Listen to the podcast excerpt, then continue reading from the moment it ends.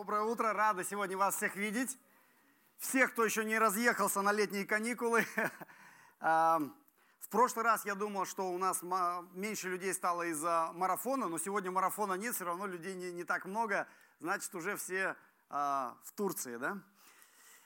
Хорошо, а, но для тех, кто пришел, мы начнем сегодня с объявления. Очень важное объявление будет, поэтому старейшины попросили меня сделать объявление.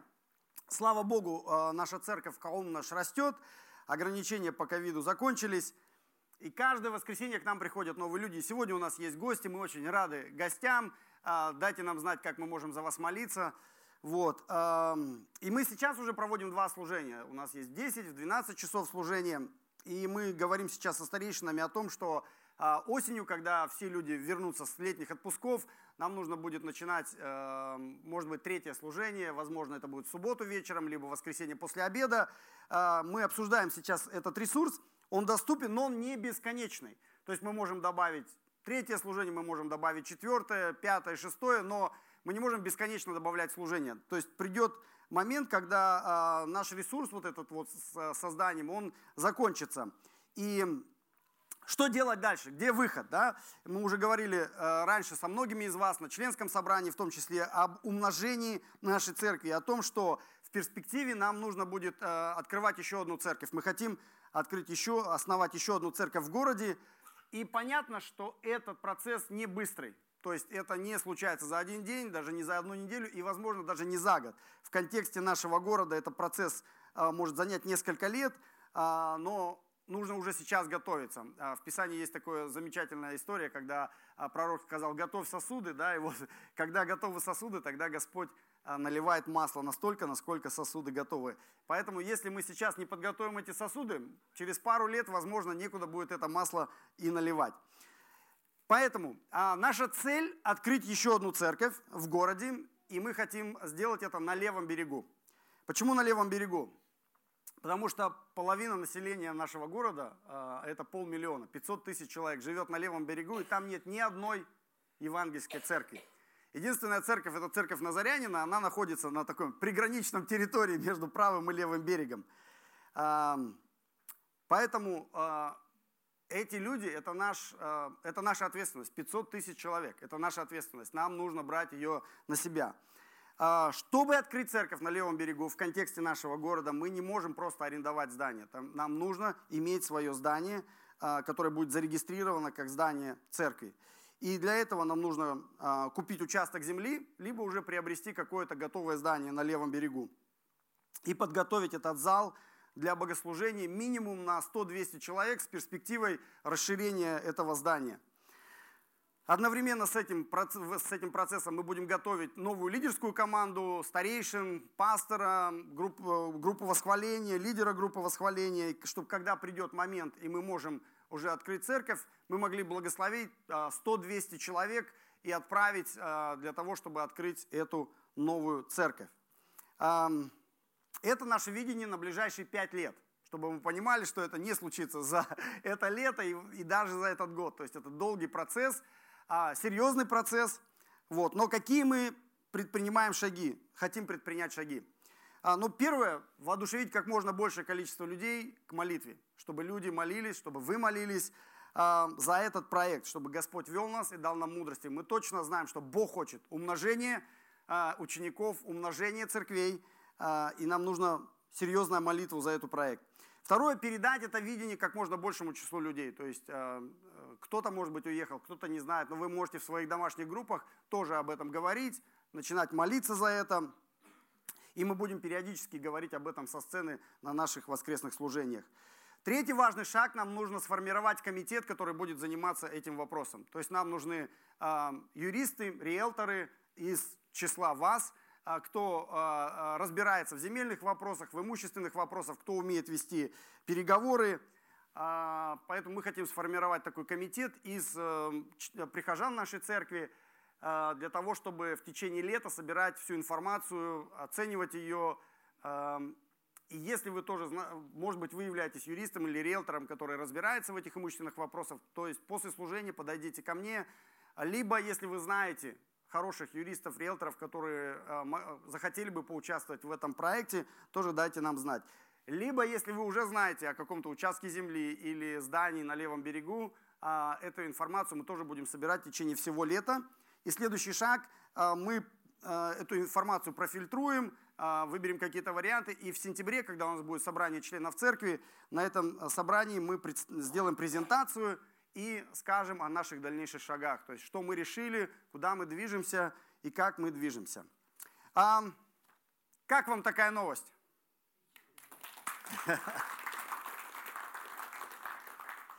А, я понимаю, может быть, сейчас очень много вопросов, какие-то уточнения нужно сделать. Мы открыты для диалога, можете а, свои вопросы, уточнения к старейшинам адресовать.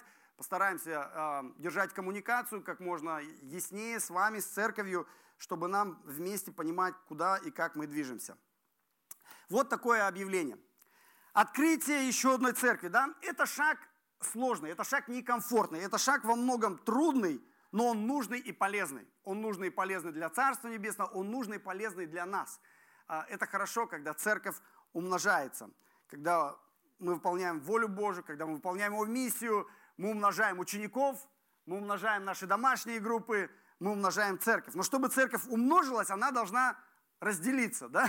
Это такая математика странная. Вроде как бы умножение, но одновременно деление. Мы хотим отделить там 200 человек для того, чтобы открыть новую церковь. И это хорошее деление.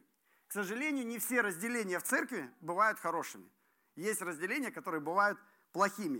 И давайте обратимся к сегодняшнему отрывку и прочитаем как раз, что апостол Павел говорит нам на эту тему. В прошлый раз мы начали с вами читать первое послание Коринфянам, прочитали первые 9 стихов. Сейчас у нас следующие а, стихи, это с 10 по 17 стих. Давайте откроем Священное Писание и вместе прочитаем первое послание Коринфянам с первой главы. 1 а глава с 10 стиха.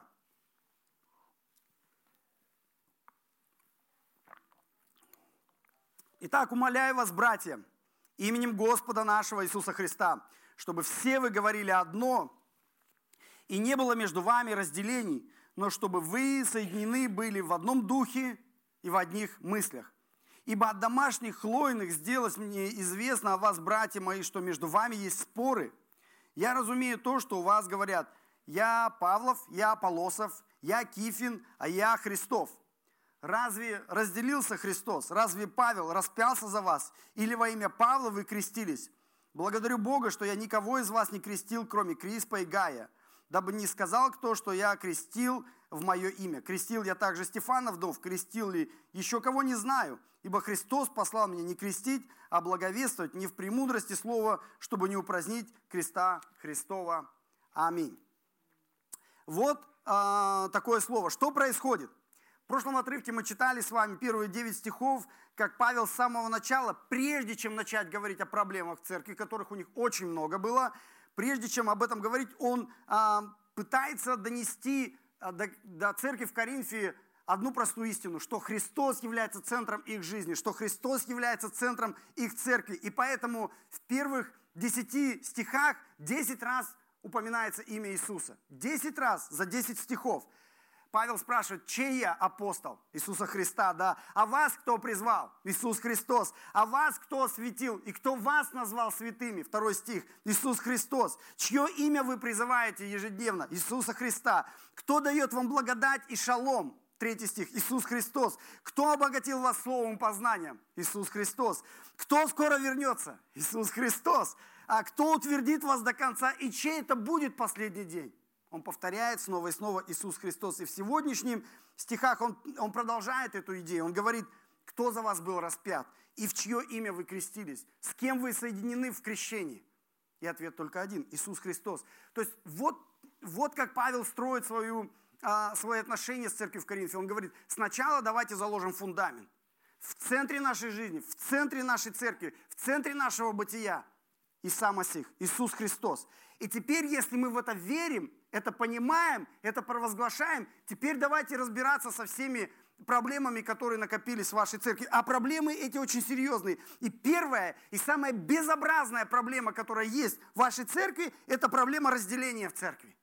Вы разрываете свою церковь на части.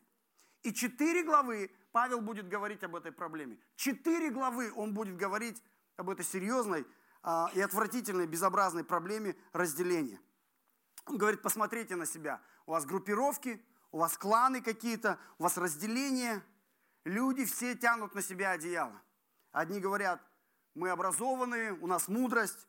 Другие говорят, а мы зато мясо с базара не едим. Третьи говорят, а мы зато молимся на иных языках, а вы не молитесь.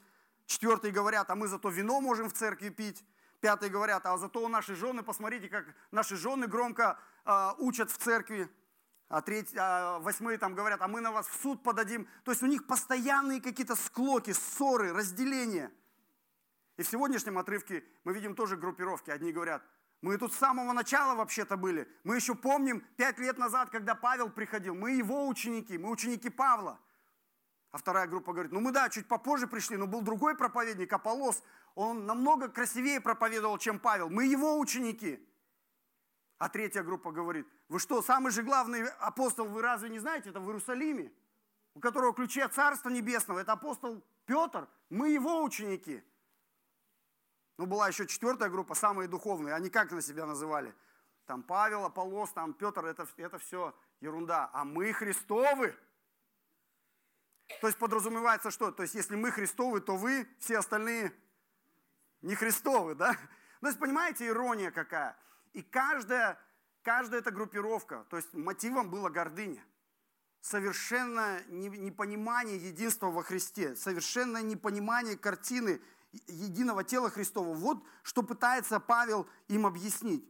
Он говорит, это нонсенс. То, что вы делитесь на какие-то группировки, это все ерунда да, а, споры, ссоры, конфликты, разделение, эксклюзивность какая-то. Наша группа лучше, чем ваша. Не дай Бог, чтобы так когда-то было в нашей церкви. Если вы чувствуете какие-то тенденции, нужно этому противостоять. Нельзя с этим мириться. Да, у людей может быть разный э, стиль, у проповедников в том числе может быть разный стиль проповеди, разный внешний вид, разное чувство юмора, э, разные типы личности – и это нормально, что какие-то проповедники нам нравятся больше, чем другим. Мне какие-то, каких-то проповедников я слушаю с большим удовольствием, чем других. Это нормально. Это вопрос личного вкуса, предпочтений. Самое главное, это нормально до тех пор, пока мы не начинаем воевать. Я вот, вот этот самый крутой учитель, а нет, вот этот самый крутой учитель. И люди начинают из-за этого воевать. Я вот за Алексея, а я там за Рому, а я там за Абдибека, да, я за Брента и так далее. То есть нам нужно быть аккуратнее в этих вопросах. Когда мы предпочитаем какие-то вещи в церкви. Потому что единство невероятно важная ценность для церкви. Насколько важная? Настолько, что Павел умоляет об этом. В 10 стихе Павел говорит, он начинает свой 10 стих с одного слова «умоляю вас». Вспомните, когда последний раз кто-нибудь вас умолял о чем-нибудь. В нашей культуре вообще сейчас не принято, чтобы кто-то чем-то умолял. Да? Мы либо угрожаем, либо давим друг на друга, когда пытаемся что-то получить. Люди редко умоляют друг друга. Это как-то некомфортно, мы чувствуем себя, когда нас кто-то умоляет. Но Павел смиряется, да? он апостол, основатель этой церкви. Он не командует, не приказывает. Он говорит, я умоляю вас, я умоляю вас именем Господа нашего Иисуса Христа – заботьтесь о единстве вашей церкви. Он не единственный, кто умолял о единстве церкви. Его Господь Иисус Христос и наш Господь Иисус Христос в своей последней молитве в Гефсимании, его основная молитва была о единстве в церкви. Иоанна 17 глава с 21 стиха. Посмотрите.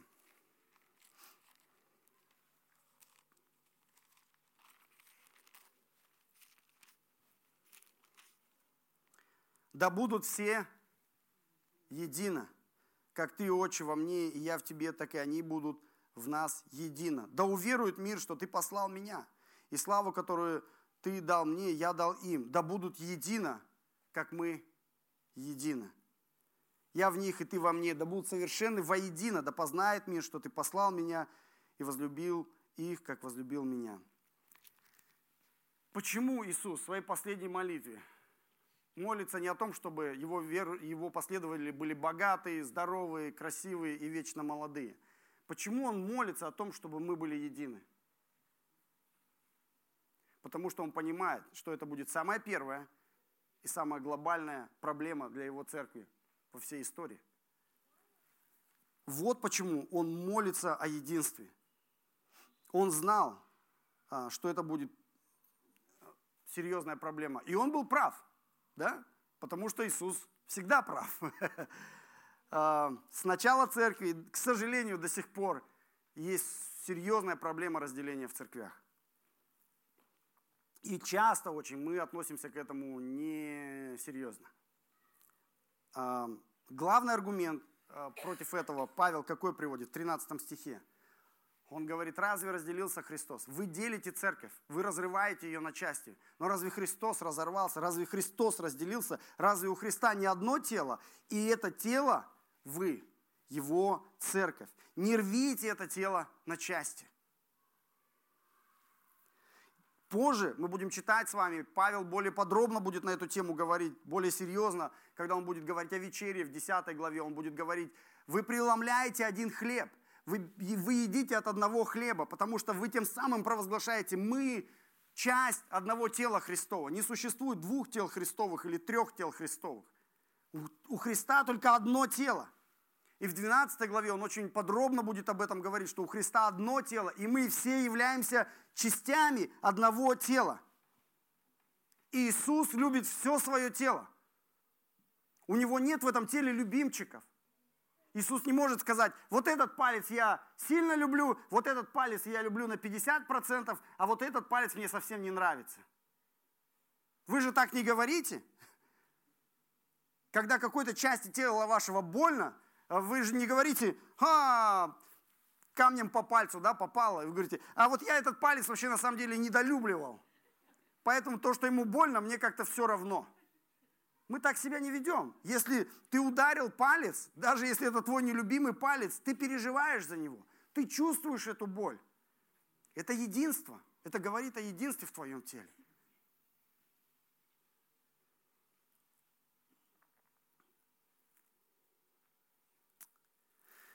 Почему у них проблема с единством? Посмотрите, Павел 10 раз, за 10 стихов он 10 раз упоминает имя Христа. То есть, если это соединить, то получается, что если у них основная проблема, самая первая проблема, которую он адресует, это единство, и связано это с тем, что они потеряли из фокуса Иисуса. И это на самом деле так. А, если я теряю понимание, что главное в моей жизни, кто главный в моей жизни, кто центр моей жизни, кто фундамент и совершитель моей веры, то очень скоро я замечаю, как в моей семье, в моей церкви у нас появляются конфликты, и разделения, которые не заставляют себя ждать. Почему? Потому что когда я смотрю на Иисуса, когда я сфокусирован на Иисусе каждый день моей жизни, то что я вижу, когда мой фокус на Иисуса? Что я вижу? Что Он какой? Какой Иисус у нас? Громче. Святой. А я какой? Грешный. Когда?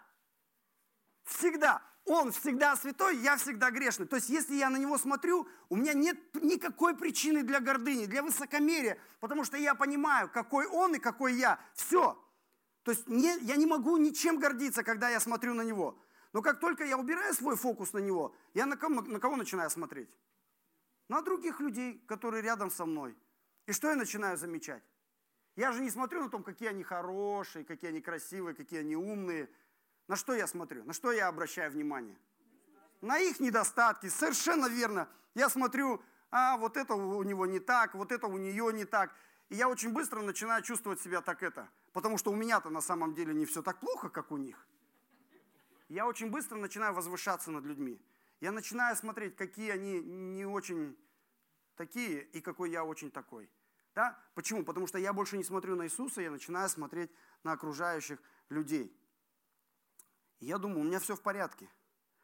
И мое сердце наполняется гордыней, а, превозношением, конкуренцией какой-то, осуждением, злобой. И что мне делать, когда я чувствую это в моем сердце? А Судя по всему, именно в этом состоянии коринфяне находились. Вместо того, чтобы сконцентрироваться на Иисусе, они друг на друга смотрели, на недостатки друг в друга. А недостатки есть у всех. У меня больше всех. И что мы должны, когда вот мы чувствуем, что появляется гордыня, появляется осуждение, что нам делать? Нужно, конечно, пойти и поделиться со своими друзьями, а ты знаешь, вот он такой-такой, да, а ты знаешь, она такая-такая. Мы начинаем друг про друга не просто сами осуждать, мы еще набираем себе команду поддержки. И вот так формируются группировочки в церкви. И эти группировочки начинают враждовать. Это не выход. Когда я чувствую осуждение, гордыню в своем сердце, когда я начинаю судить других людей, кому мне нужно идти? Мне нужно идти не к другим людям, а кому мне нужно идти? К Иисусу. Это наше призвание. Посмотрите, почему Павел начинает, в прошлом отрывке мы говорили, во втором и в девятом стихе написано, вы призваны к, а, не к общению с братьями и сестрами, когда вам плохо, и когда вам нужно поделиться какими-то осуждениями. Вы призваны к общению с Иисусом Христом. Вот цель нашего призвания. Когда, тебе, когда ты чувствуешь, что у тебя поперла гордыня, когда ты понимаешь, что ты начинаешь осуждать какого-то человека, тебе нужно идти не к брату и сестре и сплетничать за спиной. Тебе нужно идти к Иисусу, написано, потому что ты к этому призван. Тебе Иисус для этого спас, оправдал, осветил, чтобы ты приходил к Нему и общался с Ним. И призывал Его имя. Посмотрите, в 9 стихе написано, которым вы призваны в общении Сына. И во втором стихе написано, призванным святым, ко всем призывающим имя Господа нашего Иисуса Христа во всяком месте. То есть в каком бы месте ты ни находился, если ты чувствуешь осуждение, если ты чувствуешь какую-то э, гордыню в своем сердце, иди к Иисусу, призывай его, место, призывай его на том месте, на котором ты находишься. Почему? Потому что как только ты начнешь это делать, то есть нам, когда мы смотрим на, других, на недостатки других людей, братьев, сестер, пастора, старейшин, музыкантов – мы что видим? Мы видим, ого, у них столько ссора, да? Но Иисус нам всегда учит чему? Он говорит, ты сначала разберись с бревном, которое есть у тебя, потом, может быть, и не надо будет разбираться. Соринки у всех есть. И бревна у всех есть. Он говорит, начни с себя, разберись со своим бревном. Чтобы разобраться с бревном, тебе нужно идти к Иисусу. Иди к Иисусу, призывай Его имя, разбирайся со своим бревном. И он говорит, смотрите, в 10 стихе он говорит, чтобы вы все говорили одно, не было между вами разделений. Вот это слово не просто разделение, это слово означает разрыв. Когда, помните, в Евангелии написано, «А, никто не прилагает заплатку, новую заплатку к старой одежде, потому что что произойдет? Разорвется. Да? Вот то же самое слово. Это не, не, не просто какой-то конфликт. Написано, что церковь развивается, чтобы не было между вами разрыва но чтобы вы были соединены в одном духе, в одних мыслях. Посмотрите, тут три вещи написано. Чтобы был один дух у вас, одни мысли и одни слова. Чей дух, чьи мысли и чьи слова? Мои? Я хочу, чтобы вы все думали, как я, чтобы вы все говорили, как я, и чтобы вы все мыслили, как я. Это выход? Нет. А как, а как чьи должны быть дух, мысли и слова? Давайте, Алексей скажет, а я думаю, что давайте говорить, как мы, а кто-то еще скажет, а я думаю, что вы должны все думать, как я. Каким образом нам найти дух, мысли и слова, которые все мы можем разделять? Чей это дух должен быть? Да. Если мы все с вами согласимся, что это должен быть Дух Христов, мысли Христовы и слова Христовы, тогда все мы с вами будем в одном духе, одни мысли, и мы будем говорить одни слова. Понимаете, о чем речь идет? Где выход? То есть выход не в лидере, и не в, не в лидере церкви, и не в лидере группировки какой-то, а выход в Иисусе Христе. Одни мысли, одни, один дух и одни слова. И тогда мы можем говорить, и тогда мы, как, если Он центром наших мыслей, если Он центром наших сердец, наших слов, мы можем это делать как Павел. Он в каждом стихе говорит Иисус, Иисус, Иисус. Это выглядит странно, если мы будем так часто говорить имя Иисуса, но, возможно, это защитит нас от многих проблем, в том числе от проблемы разделения. Я помню, с одним братом, с Караганды приезжал брат, с ним общался, он только недавно уверовал, и он постоянно что-нибудь говорит и говорит, о Иисус, о Иисус. И я, у меня такое чувство, я говорю, так про себя подумал, что он какой-то то ли супердуховный, то ли это как слово паразит у него уже такое. Но на самом деле я потом понял, что он просто хочет, чтобы ну, концентрироваться на Иисусе постоянно. То есть у него столько сейчас проблем, столько э, грехов из прошлой жизни, с которыми ему надо разбираться. Поэтому он пытается в каждой фразе сконцентрироваться на Иисусе. И это, это возможно то, что многим из нас полезно. почаще употреблять имя Христа, провозглашать имя Христа. О Иисус. Почему? Потому что всякий, кто призовет имя Господня, спасется. И это не только говорит о вечном спасении, да, вечное спасение, но в том числе и спасение от наших ежедневных проблем, от наших конфликтов, от наших осуждений, от, нашего, от нашей гордыни, от наших глупостей, когда мы призываем имя Господне. И важно отметить, что э, основанием нашего единства является Иисус, что нам не нужно единство ради единства. А, вы знаете, что в аду люди тоже будут едины. Но они там не во имя Иисуса Христа будут едины. И единство совсем не означает а, отсутствие различия мнений. Да? А, единство не означает, что у нас не может быть разных точек зрения. У нас должны быть разные точки зрения, но мы должны эти точки зрения выражать экологично, с уважением друг к другу и не доводить э, нашу дискуссию до э, конфликта и разделения. У меня вот э, недавно был общение с двумя сестрами. У них был определенный конфликт. У них были разные точки зрения по одному вопросу. Сложный вопрос, серьезный вопрос. Но у них точки зрения разделялись.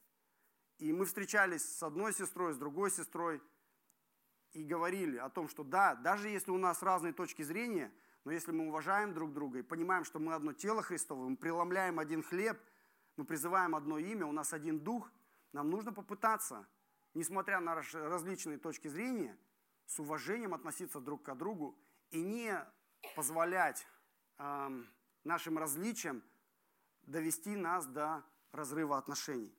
И я очень был приятно, э, не удивлен, а мне было очень приятно видеть, как эти сестры проявили смирение, проявили определенное послушание а, перед Господом. И а, я, я увидел, как, как они смогли сделать шаг навстречу друг другу и примириться.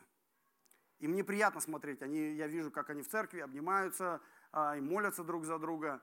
Может быть, у них остались разные точки зрения на этот вопрос, но это не мешает им быть в единстве. И это замечательный пример. И это то, как мы все должны поступать, когда у нас есть разные точки зрения. Почему? Потому что, вы знаете, церковь а, – это как мозаика. Вы видели красивую мозаику когда-нибудь? Вот прям красивую мозаику. Красивая мозаика никогда не состоит из кусочков одинакового цвета. Чтобы создать красивую мозаику, нужны кусочки разного цвета. Но если они будут гармонично собраны, будут, то мы увидим красивую картину. И мы с вами должны понимать, что мы с вами мозаика. Мы все разного цвета, разного размера. Но если мы разрешим Богу использовать нас, Он из нас собирает вместе тело Христова. И это очень красиво. И мне приятно видеть, что в нашей церкви есть это единство. Есть единство между людьми разной национальности, есть единство между людьми разных языков даже, да, разных культур – Люди у нас сидят в зале с разным уровнем образования, а, разные социальные группы, разные возраста. И мы все едины. И это видение было для церкви с самого начала, когда 13 лет назад мы а, приехали в Астану, молитва была о церкви, как, чем наша церковь, церковь Шанарак будет отличаться от других церквей. Ефесянам 2 глава был основным видением, что Иисус убирает стену, которая стоит между разными группами людей и соединяет нас в одно тело Христова. И мы теперь можем быть вместе, поклоняться одному Богу в одном духе, имея одну веру, вне зависимости э, от наших различий. Различия – это хорошо, надо ценить различия, ценить разные культуры, но мы можем вместе собираться и поклоняться Богу сверхъестественно, понимая, что преграда уже удалена. И это единство. В чем наше единство в церкви? Во-первых, единство в богословии. У нас есть единый символ веры, который мы с вами разделяем. Мы говорим о том, что а, мы верим в Иисуса Христа, мы верим в Священное Писание, мы верим в Евангелие, и в этих вещах мы не будем двигаться. То есть если придут люди, которые говорят, а давайте мы здесь будем не Иисусу поклоняться, а там Порфирию Иванову, например, да? я уже не знаю, уже все забыли, наверное, про него, кто-то еще помнит, что такое был, да, вот, то мы не сможем быть едиными с этими ребятами, потому что это для нас фундамент. Или они скажут, давайте мы не только Библию будем читать, а еще и Хагават Гиту какую-то, да, то есть мы не сможем быть едиными с этими ребятами, потому что а, это наш фундамент. Кроме этого, мы должны быть, мы едины в философии служения. То есть все люди, которые приходят на занятия членстве, и кто-то из вас сегодня придет на эту встречу, мы говорим о юрте, о пяти составляющих частях юрты в нашем собрании, о, о, о важных частях нашего, э, нашей церкви. Это общение, это рост, это служение, благовестие поклонение. Да? Это наша философия служения, это то, как мы видим нашу церковь, и вот как мы движемся. Если придут люди, которые скажут, а я вижу совсем по-другому, а у нас раньше в другой церкви было по-другому, мы рады за вас, мы любим вас, но вот наша философия служения, вот куда мы движемся. Да? Ну и третье, понимание единства в миссии. То есть мы хотим выполнять великое поручение. А мы не можем, если а, мы сегодня уже говорили об открытии новой церкви, об умножении учеников, об умножении малых групп. Если кто-то придет и скажет, да, давайте это все отложим, это все трудно, это все неприятно, там какие-то деньги надо собирать. Давайте просто вот здесь будем сидеть спокойно, чай пить, и нам всем все будет хорошо. Сделаем тут три кущи и будем спокойно жить. А мы не сможем на это подписаться, потому что наше видение миссии совершенно другое. То есть вот основное а, три компонента нашего единства. Иисус является центром нашей церкви. Иисус. Ради Него мы здесь собираемся. У нас, конечно, я рад, что у вас есть друзья в церкви если они у вас есть. Но вы сюда приходите, мы сюда приходим не ради друзей, мы сюда приходим ради Иисуса. Может быть, у вас есть проблемы, болячки, какие-то болезни, вы приходите, а, но по большому счету мы приходим сюда не за исцелением и не за решением наших проблем, мы приходим ради Иисуса. Музыка у нас красивая, но мы не из-за музыки приходим. У нас печенюшки вкусные, проповеди хорошие, но мы не за печенюшками и за проповедями. То есть, по большому счету, это все хорошо. Но основное, э, ради чего мы здесь собираемся? Во имя Иисуса Христа. Потому что Он нужен. Он нужен всем. К сожалению, за 25 лет служения в церкви я видел много конфликтов и разделений в церкви. И не только в нашей, в других церквях очень, к сожалению, много примеров, нехороших примеров. Это, это звучит как война. А в такой войне не бывает победителей. После такой войны есть люди только убитые и раненые с обоих сторон. Война это всегда страшно, это всегда дико. То есть посмотрите, что сейчас происходит там а, между Россией и Украиной. Не будет победителей. Будут только вот, будут трупы и искалеченные судьбы. И в старые времена была такая казнь, дыба. Слышали, да? На дыбу говорят. Что это за, что это за казнь такая была? Кто, кто знает? В чем смысл казни был? Да, растягивали тело человека до какого состояния? Его разрывали, в конце концов, так тянули в разные стороны, что просто тело разрывалось, отрывались руки и ноги, называется дыба. Так вот, люди, которые начинают тянуть тело Христова в разные стороны, вот они креста Иисуса не просто через крест прошел, Иисус проходит еще через дыбу, что его тело, люди в церкви, которые занимаются разделением в церкви, они совершают вот эту дыбу для тела Христова. Они тянут его в разные стороны и думают, что если я сильнее потяну, то мы победим. В, в дыбе нет победителей. Можно разорвать тело, но победителя не будет. У тебя, может быть, будет рука, у тебя, может быть, будет нога Христова, но никто не победит, никто не выиграет. Поэтому Павел так серьезно относится, и поэтому он эту проблему, тему единства, ставит на первое место. Что нам с этим делать? Применение какое? Если вы еще не едины с Иисусом Христом, если вы еще не знаете Иисуса как своего Господа и Спасителя, сегодня вам, у вас есть замечательная возможность примириться с Богом через жертву Иса Масиха, через жертву Иисуса Христа и стать единым с Ним, стать Его телом. А, для этого вам нужно покаяние, признать, что вы грешный человек, а, и мы все грешные, что вам нужна Божья благодать через искупление в Иисусе Христе. И если вы уже приняли покаяние, если уже приняли жертву Христа, вам, как Павел пишет, вам нужно принять водное крещение как э, видимый знак невидимой реальности духовной, которая в вашей жизни произошла. Дайте нам знать, если вам нужна помощь в покаянии, если вам нужна помощь в крещении. А если вы уже верующий человек, стремитесь к единству в церкви.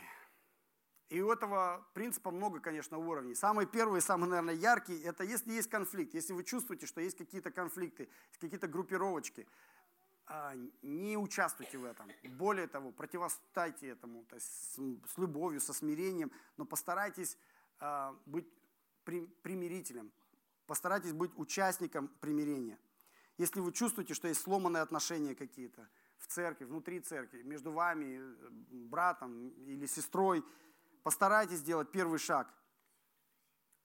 А если нет никакого конфликта, если кажется, о, все хорошо, у меня я ни с кем не конфликтую, никаких группировок нет, вопрос другой. А, участвуешь ли ты в единстве церкви? Чувствуешь ли ты единение церкви? Через общение. То есть, может быть, нет конфликтов, потому что ты ни с кем не общаешься. Пришел, посидел и ушел. Тебе нужно общение тебе нужна вовлеченность в служение, тебе нужно не просто наслаждаться единством церкви, а участвовать в том, чтобы это единство созидалось. Аминь. Давайте помолимся.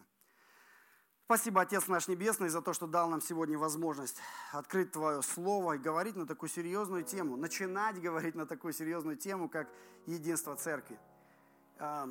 Иисус, ты знал с самого начала, что в церкви будет много разногласий, конфликтов, ссор, потому что церковь состоит из несовершенных людей. Очень часто мы проявляем гордыню, эгоизм, у нас есть чувство зависти, чувство конкуренции, и часто это может быть даже неосознанно. Господь, спасибо, что апостол Павел так напрямую адресует эту ситуацию и умоляет нас а, заботиться о единстве церкви. И мы благодарны Тебе за наше собрание, за э, церковь Шенерак. Благодарны Тебе за единство, которое мы имеем а, в Тебе. Не благодаря нашим усилиям, но благодаря Твоему Духу Святому. Пусть так и будет. Пусть будет еще лучше. Пусть а, наша церковь будет единая, и мы сможем преодолеть все разногласия и конфликты, которые, может быть, есть сейчас или будут в нашем будущем. Благослови нас, потому что у Тебя одно тело, и это тело мы.